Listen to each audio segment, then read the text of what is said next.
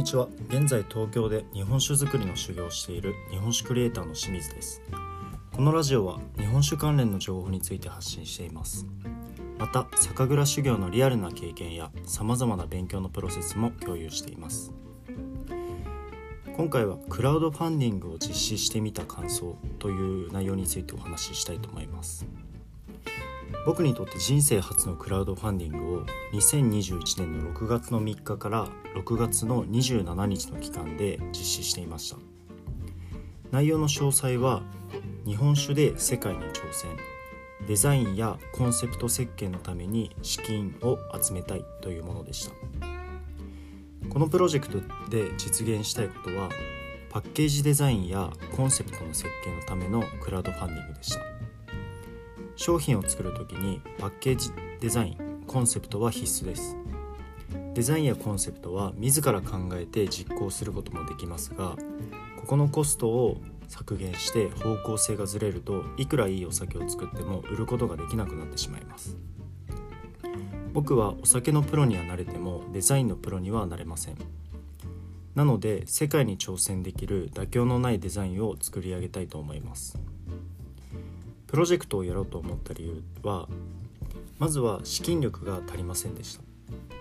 資本金が全くないということではないのですがプロジェクト全体で見ると部分的に足りないんです。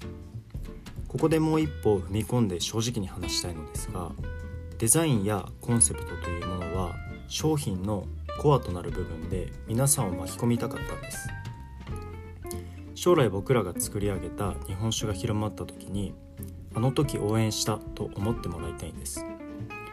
そんな気持ちもあって僕の第一弾のクラウドファンディングはデザインコンセプトにしました。結果としては支援総額が3万4000円。達成率が10%でした。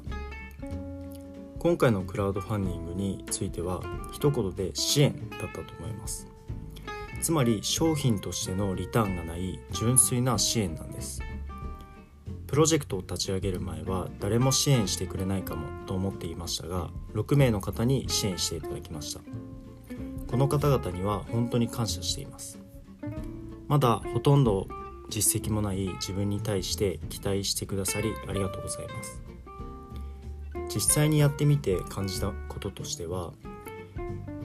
人とのつながりです。今回支援してくださった方の6人中5人はお互いの顔を見て話したことのある人でした。また SNS 上で何度もコミュニケーションをとっている人でした。インターネットや SNS をやっていると PV 数やフォロワーの数に注意が行きがちですよね。でも本質的な人とのつながりとは数字では絶対に表せないと思うんです。頭では理解していたものの初めて実感した体験でした。